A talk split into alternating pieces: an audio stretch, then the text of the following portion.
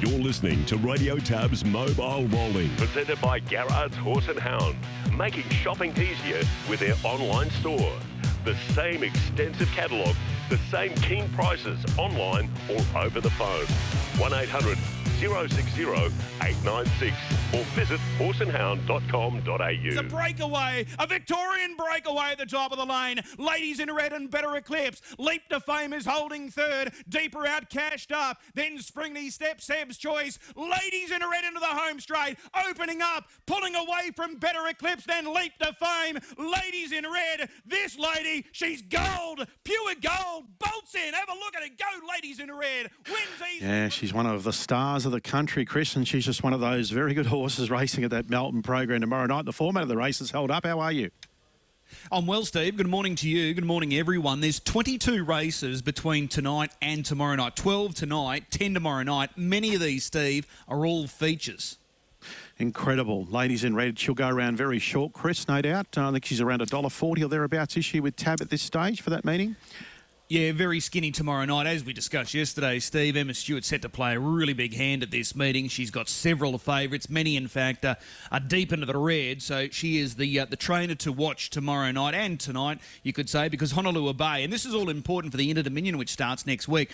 Honolulu Bay starts tonight. So this is obviously going to be his final run before the opening round of heats next week. So a lot to look forward to maybe the all up. Ladies in red actually $1.60 into Captain Ravishing there at about $1.15 uh, tomorrow night at Melton. Look, the Brains Trust, uh, we've got Darren Clayton and Ryan Spice joining us, Chris. Boys, good morning. Yeah, morning, Chris. Morning, Steve.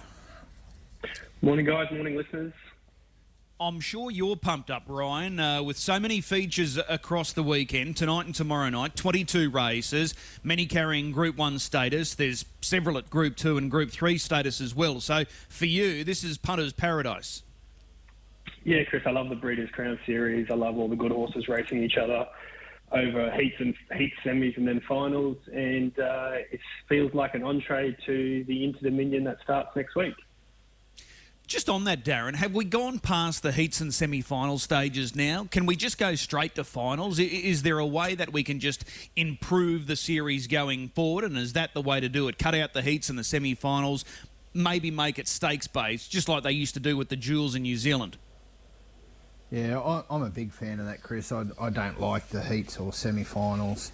I think especially now the change to the calendar year, you could probably put a, a case that the semi-finals or uh, heats when we had that final in August, but now the horses have got all year to show their form, get their form up, and get into that final. I think we can just go straight into it. And if you look at it from a point of view of um, the money that's spent on the semi-finals and the heats, you then just um, distribute that across a, a consolation. So the you know, for example, the two-year-old fillies tomorrow night they race for three hundred thousand in the final, and the heats and semis that that money.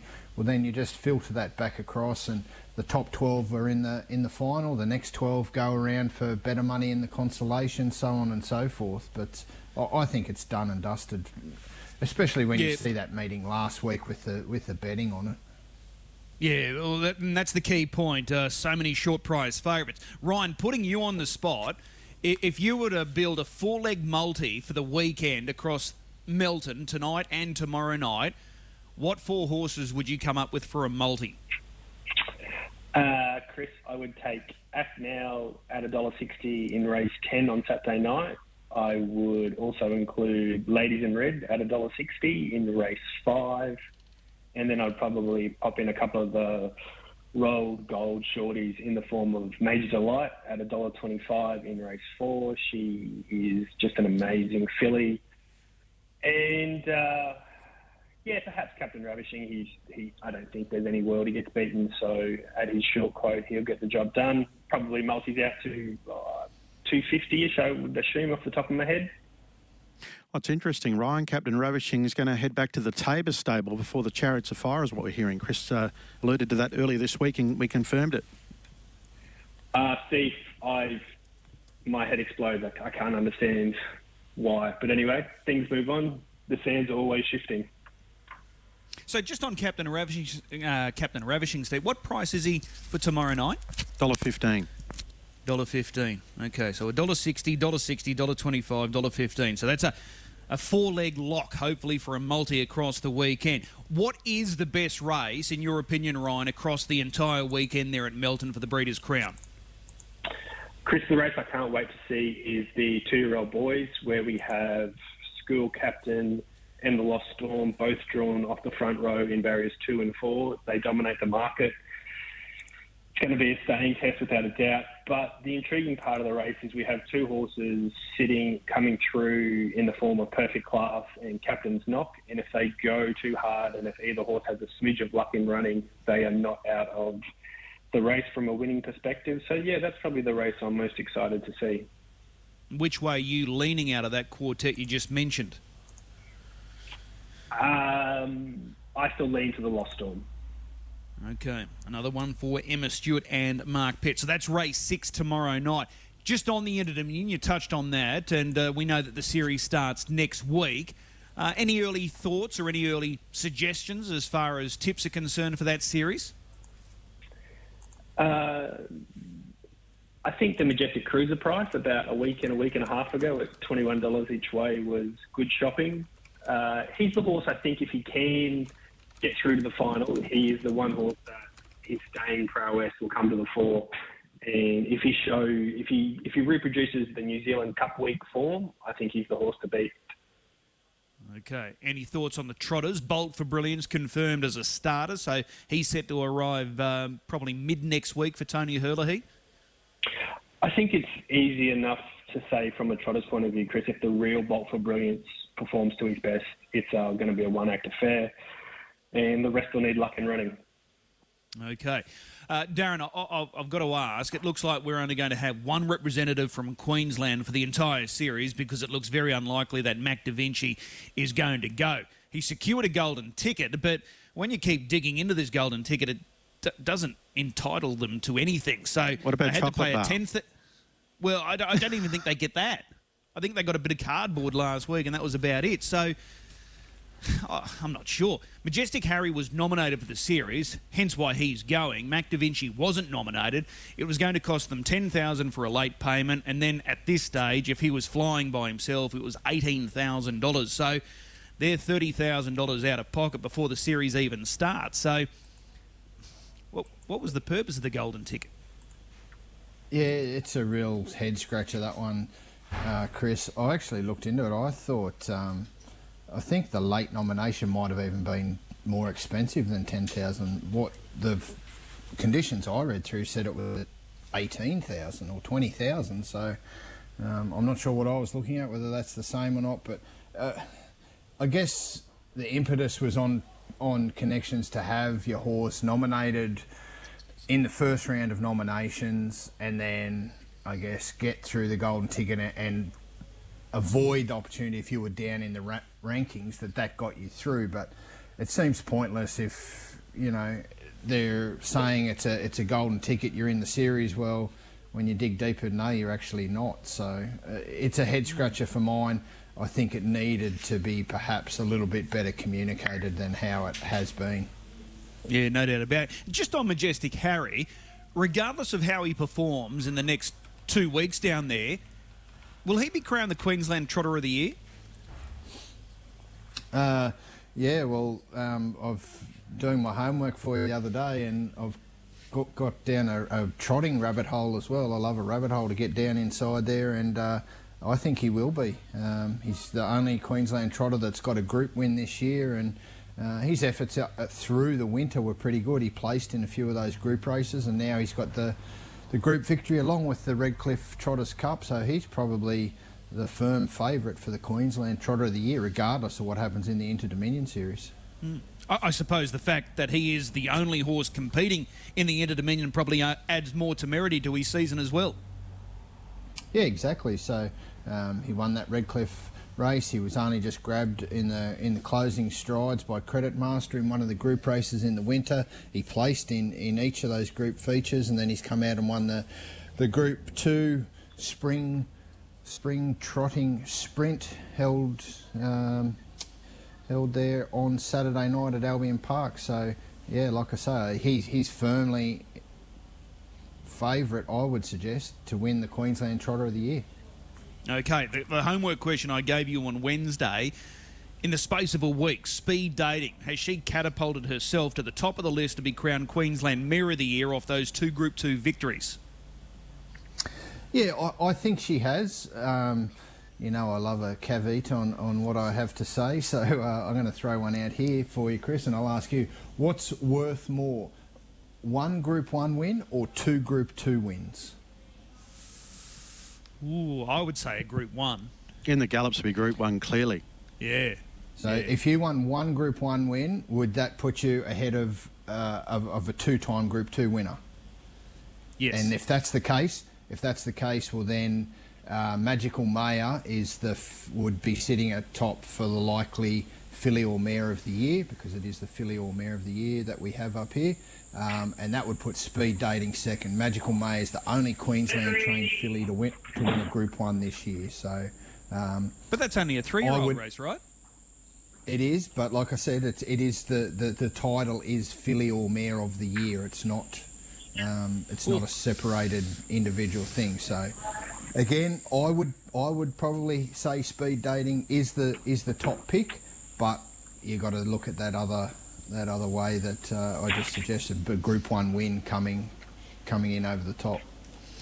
Well, you like making things difficult. Uh, you know, when it says Mare of the Year, I'm expecting four year old and older, but uh, you've slipped that in with a three year old. So, we'll Well, a couple of years ago, Pelosi, yeah, Pelosi won it as a three-year-old. So um, she won the. It was the filly or mare of the year, and Pelosi was the winner that year as a three-year-old. So just looking back on history and, and not trying to introduce new new things, Chris, just following the history books. Okay, well, we'll wait and see. There's a quaddy jackpot tomorrow night, Darren, here at Albion Park, $10,000. That projected pool is $50,000. We've got 10 races starting at 5.19. I want your best bet and I want your quaddy numbers as well, please. Yeah, okay, so um, the, the quaddy there, uh, I thought, uh, looked a little bit wide to play there tomorrow night. So, first leg race five, I've got six Copperfield on top. Um, main dangers being number one, Cam Roller gets a good trip, and four, Carlu Bradley. So, one, four, six. The second leg, uh, again, a little bit wider. I've got uh, number one, Lady Ivana on top. I think she can either lead or take the trail and be too strong there.